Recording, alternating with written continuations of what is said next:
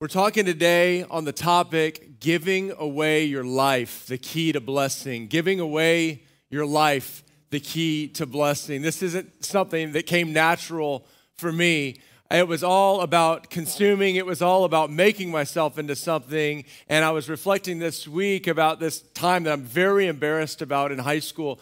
I was on student government, and we had this thing called Spring Fling, which was a popularity contest. Now, why we do these in high school is just ridiculous.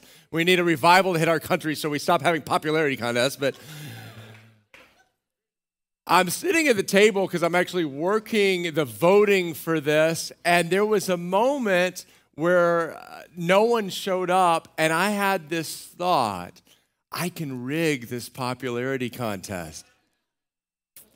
And so I started pulling out ballot after ballot and signing my different friends' names so I could make the most popular person in the school someone.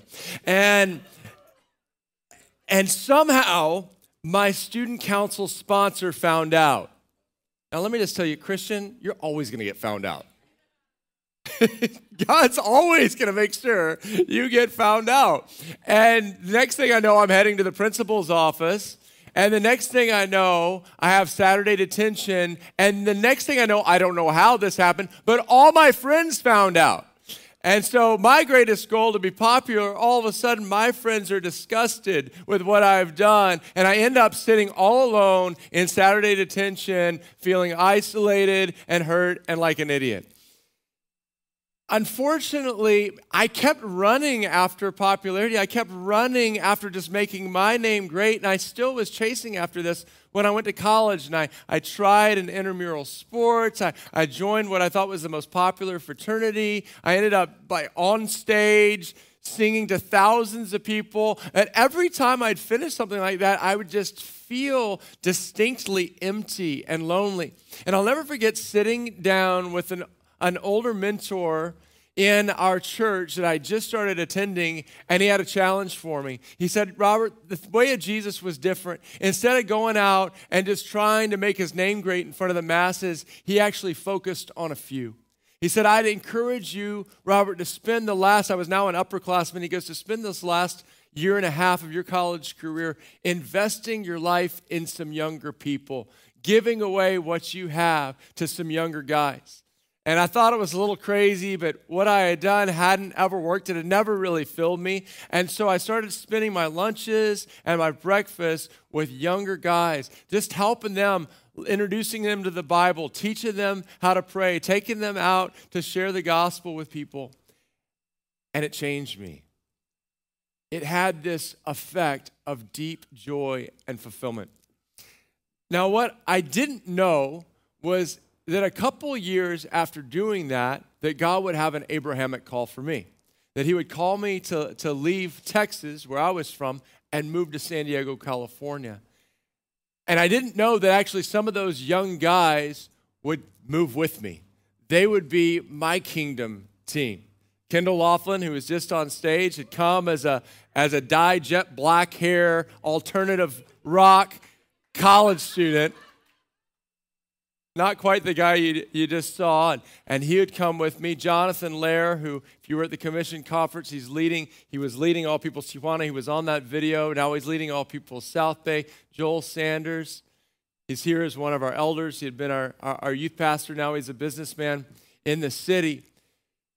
But what I also didn't know is how these guys would be for me in my time of need. You see, our church was only about 50 people. We had just started when, when some people actually turned against us, and, and, and, and the enemy was trying to, to take out this, this church. And, and man, we were in a financial hardship. I, I'll never forget actually pulling up the cushions on my couch looking for spare change for my lunch money that day. And, and, and then we had one adult in the church. Like there was one guy older than us. And so I drove to his house to meet with him. And wouldn't you know, he tells me I'm in a dark depression. I'm like, dude, you're my one dude. I need you to be stable. and so I'm driving home with all these challenges. I'm driving in my car. And that's when it happened. I start having a panic attack. And I don't know if you've ever experienced anxiety or panic, but my vision literally starts closing in on me. It's, it's black. My, my heart starts beating out of control. I'm, I'm breathing deeply, and I'm thinking, I'm going down. And I'm like, man, I, I got a call. And I, and I called those guys. I called, and, and, and immediately Jonathan and Kendall said, hey, we're coming to get you right now. We're getting you out of here. And, and they packed up uh, some food and some sleeping bags, and we went out to Mount Laguna. And they just, we went out in the country, and Jonathan pulled out his guitar, and they just said, We're going to worship. We're going to seek the Lord. We need God. And it was one of those times, I've had a few of these times in my life where the presence of God just falls. And you'll know if you ever experience this. And, and actually, we couldn't stand. It wasn't in some church service or even some conference. We're at a campfire and we're all on the ground, and joy just floods me. And that depression and anxiety just lifted. And I'll never forget it as long as I live. And what I learned is when you give your life away, you get so much back in return. You know, God wants you to give your life away. Through this weekend, we've heard of missionaries to northern India. Leanna is with us and just had such a great word. Thank you so much, Leanna last night. God's using her. Ricky shared about what God's doing in South Africa, in the townships. We heard of Miguel and how God's moving in these closed countries and how they're rescuing prostitutes and, and people in sex slavery and migrants and, and giving them new life. But I want to tell you, God wants to move just as powerfully in San Diego, California. There are captives, there are hurting, there are broken people that desperately need a touch from God, and they need you, the church, to give your life away. And so that's where we find ourselves as we continue to march through Abraham's life. We're in Genesis chapter 13, and we're going to see a huge shift in Abraham from last week, where he was doing things like, like I was, where he was trying to promote himself and protect himself. Now we see something very different starting in verse 5. It says, Now Lot, who was moving about with Abram, also had flocks and herds and tents. So if you remember from this study so far, Lot was Abram's nephew, and he had gone on the long journey from Ur the Chaldeans in Iraq all the way to Canaan, which is Israel. He had moved, and by being with Abram, he had been blessed, and his prosperity had grown. And it says this But the land could not support them while they stayed together, for their possessions were so great that they were not able to stay together. And quarreling arose between Abram's herders and Lot's. The Canaanites and the Perizzites were also living in the land at the time. So Abram said to Lot, Now watch this, church. Watch how much Abram's heart and how much his life has changed. Abram says to Lot, Hey, let's not have any quarreling between you and me or between your herders and mine, for we're close relatives. Is not the whole land before you? So let's part company. If you go to the left, I'll go to the right. If you go to the right, I'll go to the left. Lot looked around and saw that whole plain of the Jordan toward Zoar was well watered, like the garden of the Lord, like the land of Egypt. This was before the Lord destroyed Sodom and Gomorrah. So Lot chose for himself the whole plain of the Jordan and set out toward the east. The two men parted company. Abram lived in Canaan, while Lot lived among the cities and plain and pitched his tents near Sodom. Now, this is just amazing to me because last week we saw a famine come, and Abram takes this disastrous detour and comes up with his own plan, and he manipulates things, and he even hides behind his wife to save his life. And he's, he's trying to just take matters in his own hands, and, and, and it's very selfish and it's very self focused, even hiding behind his wife. And now we see a totally different Abram. He looks at Lot and says, I, I, I, want us to have a peaceful and joyful relationship. So, Lot, you take whatever land you want. I mean, you see all this, wherever you go, you can have it, have all you want, and, and I'll just go to the other. You see how different he is now. You see how much he's changed. And this is point one. If you're taking notes, which I always encourage you to, one of the keys to giving away your life is we learn to prefer others. We actually learn to prefer others. And this is, this is not what we're taught growing up in America.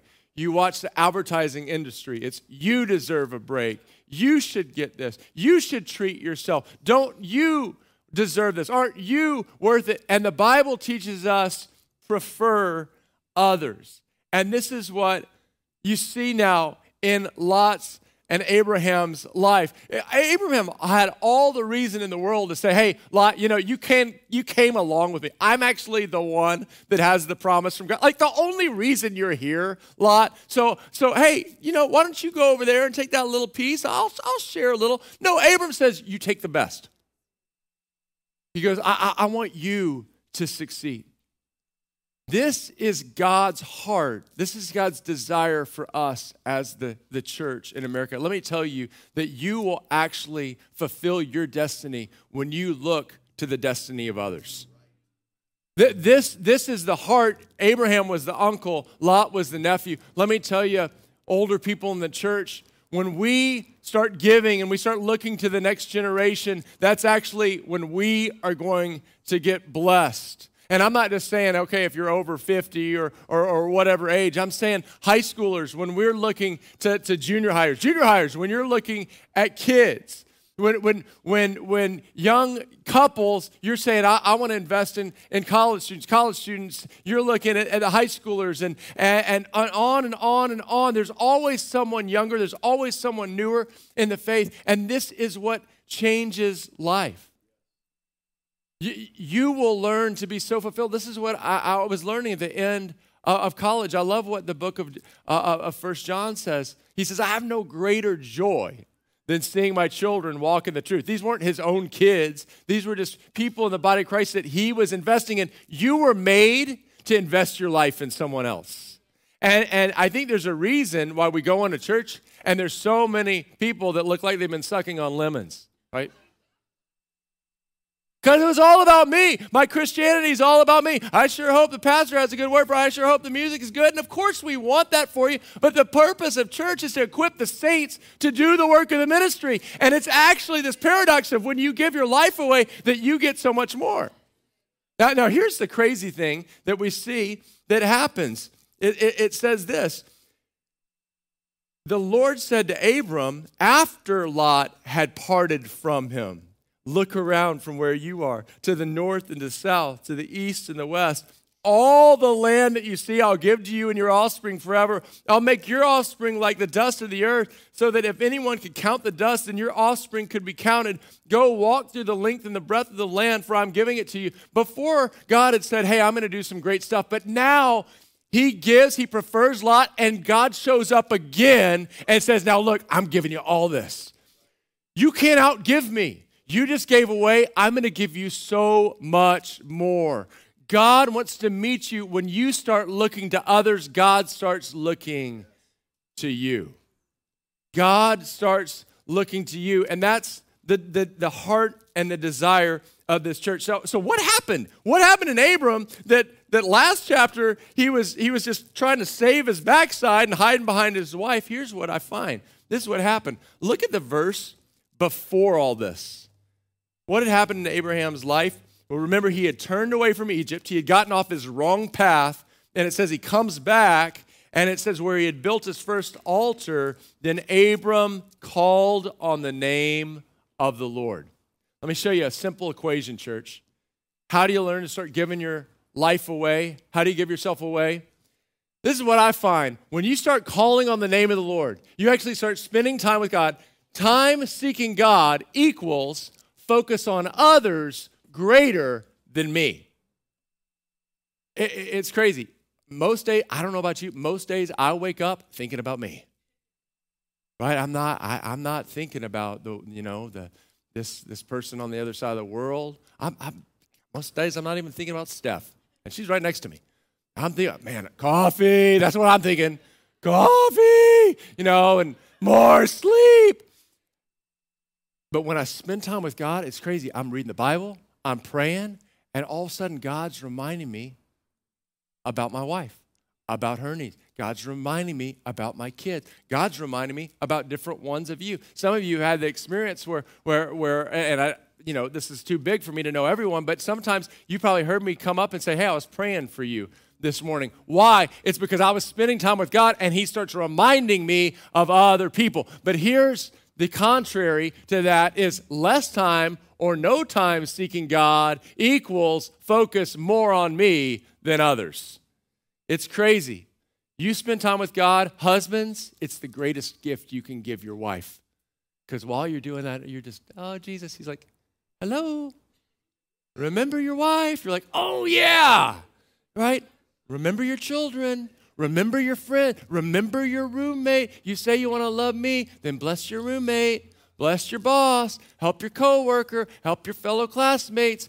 That is what God does in our life. I, I think about my, my in laws are, are this great picture of giving their life away, of preferring others. My father in law was a very successful transportation attorney. My mother in law had her own baking business and God apprehended their life and they said, We want to go deeper. We want to we want to jump in deeper. And so they did the training school and they spent, they said, We're going to make a midlife change. And instead of just trying to invest and accumulate, we want to give our lives. And they end up discipling so many people in this church. And I was on a walk the other day with my father in law, and he said, You know, you get to your 70s and you realize how temporal things are you realize how, how much stuff, it really doesn't matter that much. And what matters is people. And he said, I've realized that people are my inheritance. And he started talking about our friends that were sharing this weekend who are, who are missionaries in the Middle East and, and, and, and how they are his inheritance. And I'll never forget when they walked up to Steve and, and Jeannie and they said, We would not be doing what we're doing if it wasn't for you. In fact, we wouldn't even still be married. And they said, We are your fruit. And so Steve was telling me, he goes, you know, as, as amazing things are happening in the Middle East and people are coming to Jesus, he goes, I like to think of that as my inheritance. You know, that's what you want. You can't take couches to heaven. You can't take flat screens with you. You can't even take cars to heaven. You can't take, you're not gonna, you're, the day you die, your bank account, it goes to someone else. But what you can take is people. And I want to look to my right and my left and just have a bunch of people next to me. I want, I want to have a cheering squad, right? And we're going to do that. We're going to sing that song that was, you know, and do that dance that um, people are eternal. We start by preferring others, but now let's watch what happens next. It says this in Genesis 14. Move with me to Genesis 14, verse 11. So we, we move to an, the next chapter. And the beginning of the chapter, you didn't miss much. It was kind of like a list of, of all these kings that are in the land and over their cities. And then the, some kings come together and, you know, do what kings do. We're gonna, we don't have enough. We're going to go raid some other country. It's been happening all of time. And so that's what's happened. And so Genesis 14, 11 says the four kings – seized all the goods of Sodom and Gomorrah and all their food, and then they went away. This is what happens in the world, right? It's, it's, there's selfishness. We're always trying to take, we're trying to destroy. It's very different than the kingdom. They also carried off Abram's nephew, Lot, and his possessions, since he was living in Sodom. A man who had escaped came and reported this to Abram the Hebrew. Now, Abram was living near the great trees of Mamre, the Amorite, a brother of Eshcol and Aner, all of whom were allied with Abram. When Abram heard this, that his relative had been taken, he called out 318 trained men born in his household and went in pursuit as far as Dan. During the night, Abram divided his men and attacked them, and he routed them, pursuing them as far as Hobah, north of Damascus. He recovered all the goods and brought back his relative Lot and his possessions together with the women and the other people. Now, this is so powerful because this is what we're called to point to in giving your life away. We are called to rescue the captives. We're called to rescue the captive. I felt it yesterday morning in our Saturday morning session when Miguel started talking about rescuing the, the, the, people out of sex slavery and rescuing these migrant children who are getting ravaged by evil and, and helping people and giving them clothes and pulling them out of this thing. And, and man, if you were here, there was not a dry eye in the place. I have never heard so many sniffles in a message. Why? Because God has put it in your heart to be a rescuer. And, and, and here's the thing you don't have to go to the far ends of the earth to find people who need rescue. They're living on your street. There are ones that are being ravaged by the enemy. They're destroying their minds with drugs. They're being abused. There be, people are being trafficked in our city. People are, there's never been a higher suicide rate among teens. The enemy has come to steal, kill, and destroy. And so let me just talk about kingdom theology for a second because you've got to understand this theme throughout the whole Bible. Kingdom theology, one on one on rescuing, number one, you got to understand there's a real enemy. There is a real enemy. Do you believe that there is a real devil? See, I think everyone in here would believe there's a real Jesus. Even if you're not a Jesus follower, you're just listening to me today, you wouldn't disagree that Jesus was real, right? It's in the Bible, it's in all these historical accounts. We mark all of history, BC and AD, by the life of Jesus. But Jesus said there's a real devil. Jesus, so if you believe Jesus, you have to believe he said the thief comes only to steal, kill, and destroy. It says the, the, the thief Uh, stalks around like a roaring lion, seeking who he may devour. Now, this is what you've got to understand. Secondly, is the enemy, whose name is Satan, took over the world. See, so many of us, we, we're like, well, why do, if God's, if God's really good, why do bad things happen to good people? Easy. Because Satan became the prince of the world right? If, if you don't believe me, just look at this. Now, first of all, we know that, that God had given authority to Adam and Eve, and they relinquished that when they decided to follow Satan and believe that God was lying. But listen, we see it in the, in the life of Jesus, Matthew 4, in his temptation. It says, Again, the devil took him to a very high mountain and showed him all the kingdoms of the world and their splendor. And he said, All this I give to you. This is Satan talking to Jesus. This is Satan saying, I can give this to you if you will bow down and worship me. So, why is there genocide and rape? Why is there AIDS and cancer? Why is there COVID 19? Why do people do such horrible and heinous things to each other? Because Satan has taken over the world. But here is great news here is great news. Point three only the church has the power to take back what Satan has stolen. This is why the church is so important. I grew up thinking the church was just kind of a Sunday social club, kind of a, a, a, a, place to learn etiquette and manners and to be a little sweeter and a little pure. No, the church is the army pushing back the minions of hell. The church is on a all-out rescue mission. Jesus said this in Matthew 16. But what about you? He asked us this normal guy named Simon Peter. Who do you say I am? Simon Peter answered, You're the Messiah, the Son of the living God. Jesus replied, Blessed are you, Simon, son of Jonah, for this was not revealed to you by flesh and blood, but by my Father in heaven. And I tell you that you are Peter, and on this rock I will build my church. Who is the church? It's all those who believe that Jesus Christ is the Savior of the world. They put their faith in Him. And when we do that, we become part of the church. And then listen to what He says about the church. He says this, and on this rock I'll build my church, and the gates of Hades will not overcome it. There's one thing that hell cannot overcome, and it's the church. It is the church. And he says, I will give you the keys of the kingdom. You see, when Jesus died for our sins and he rose from the dead, defeating the power of sin and death, he was given back the keys to the earth and he gives it to the church and he says, Now I'm distributing my authority and power to you, ordinary people filled with the extraordinary power of the Holy Spirit. Now go on a rescue mission and ransom and, and steal back from the enemy people that are having their lives decimated.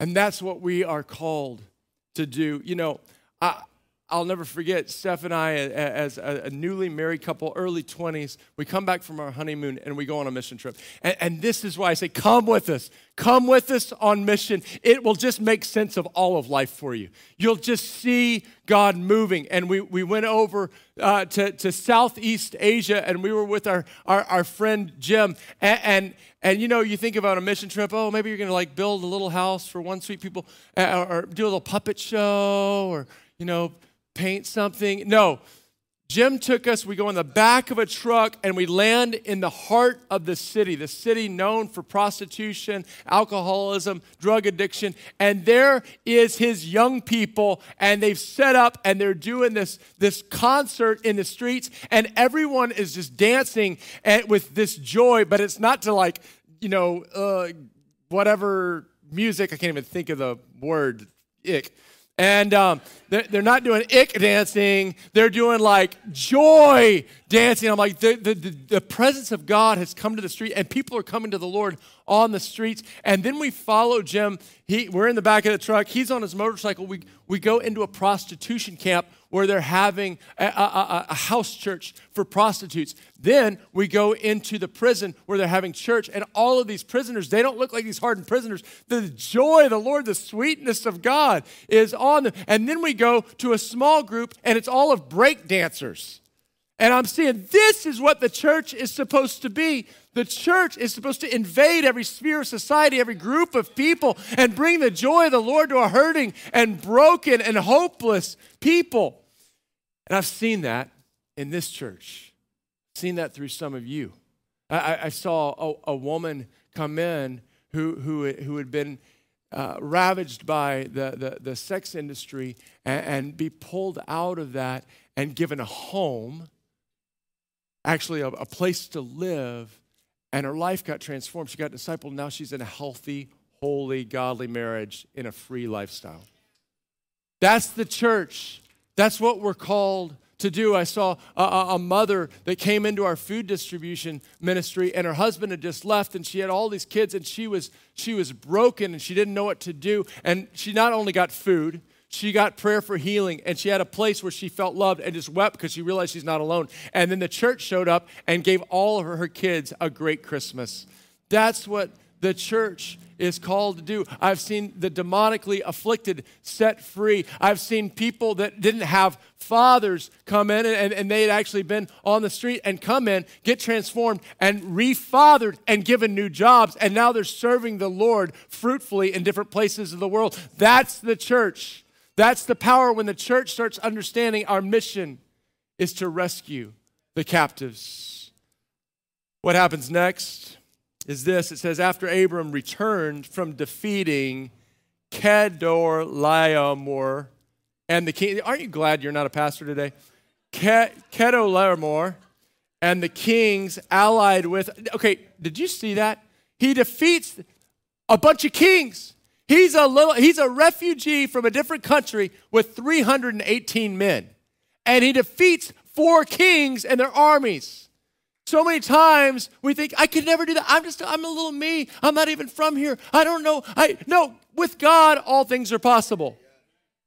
With 300 men, he defeats four kings and armies. And what happens next? It says this the king of Sodom came out to meet him in the valley of Shaveh, that is the king's valley. Then Melchizedek, king of Salem, brought out bread and wine he, Melchizedek, was priest of God Most High, and he blessed Abram, saying, Blessed be Abram by God Most High, creator of heavens and earth. And praise be to God Most High, who delivered your enemies into your hand. That Abram, then Abram gave him a tenth of everything. So you got to focus in on Melchizedek for a moment and understand that in Hebrew, his name means king of righteousness. And if you look, I'd encourage you that want a deeper study to study Melchizedek in Scripture because you find out that he's the king of Salem, which Salem actually became Jerusalem. So he's the king of Salem, and it says about him that he had no beginning or end. So who is Melchizedek? We believe that Melchizedek was a, a, a pre incarnation before Jesus came as a baby. He actually shows up just for a moment in Abraham's life. And so let me just say this is what happens when you get busy preferring others and, and, and rescuing captives, Jesus shows up. Guys, this is one of the reasons why I'm always going on mission trips. Uh, partially, it's selfish because I always meet Jesus there, right? And some are like, no, that you know, that's not me. I'm a Mary. I just want to sit at the feet of Jesus. And I always love to say, but Jesus' feet are always moving. So you got to keep up. You want to sit with you. You want to just be with Jesus. Well, Jesus is always going here and going there. That's what he did. And I, and you're always meeting him. So so Abram goes on this crazy rescue mission. And what happens? Jesus shows up. And Jesus blesses him. This is the first time we ever see communion. He shows up with bread and wine. He's already showing us the bread is my body, the wine is my blood. And he's the king of Salem. We were already seeing, oh, he's going to be the king that rules and reigns eternally from Jerusalem. And then what is the response? This is point three. The, the, you want to give your life away? Then give to Jesus and his kingdom.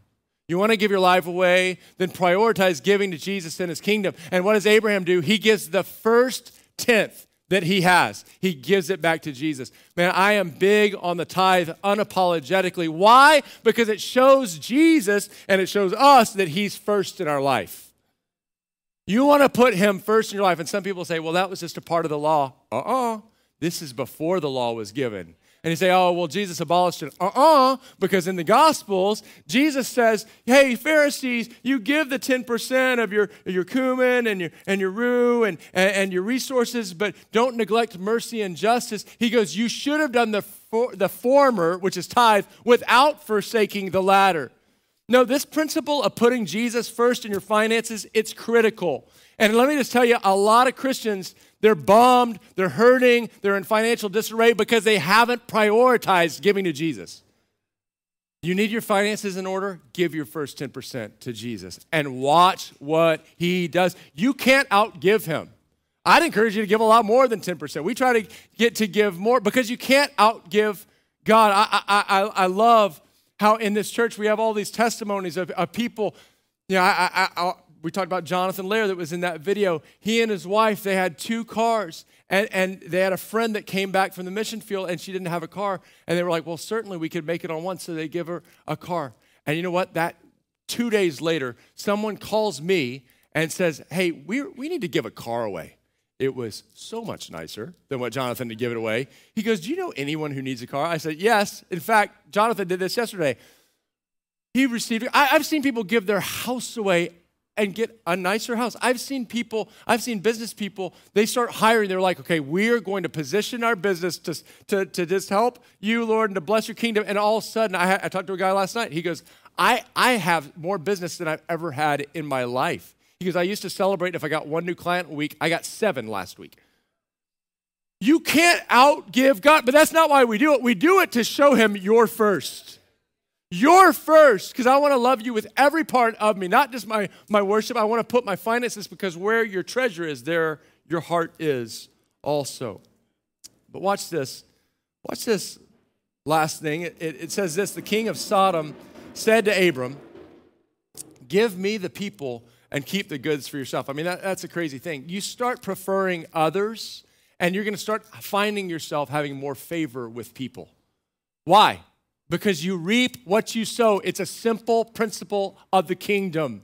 You're going to reap what you sow. Look at verse 22, though. Watch what Abraham does. This shows you how much Abraham's changed. But Abram said to the king of Sodom, and this is my last point with raised hand, I have sworn an oath to the Lord God Most High, creator of heaven and earth, that I will accept nothing belonging to you, not even a thread or the strap of a sandal so that you will never be able to say, I made Abram rich. Now, am I saying never accept anything from someone? Of course not. No, that's how God works. But he knew the king of Sodom. This is the epitome of the world. There's all kinds of junk there, and, and I am going to trust in God, not the world. Christian, you got to put your faith in God. The world's going to say if you just bend this rule, or if you just cut this corner, if you just cheat here, or if you just get in this business and you're like, but I know that business violates the Bible. No, even when it seems impossible, trust in God. Right? That's the fourth point. The way to give your life away to others is you got to be free. And you got to put your full trust in God so you don't get manipulated by others. So you're not looking to others as your source, you're looking to God. And so he says, Nope, not going to take it. He goes, Not even a thread or a strap of sandals, so you'll never be able to say, I made Abram rich. I will accept nothing but what my men have eaten and share the belongs to the men who went with me. Trust in God and not the world and see what he will build in your life. Men and women, Jesus said it this way if you try to save your life, you'll lose it. But if you lose it for my sake, you will find it. What's the next step you have today? What can you do this week to honor God in giving your life away. This is a commission that's for all of us. Let's stand up.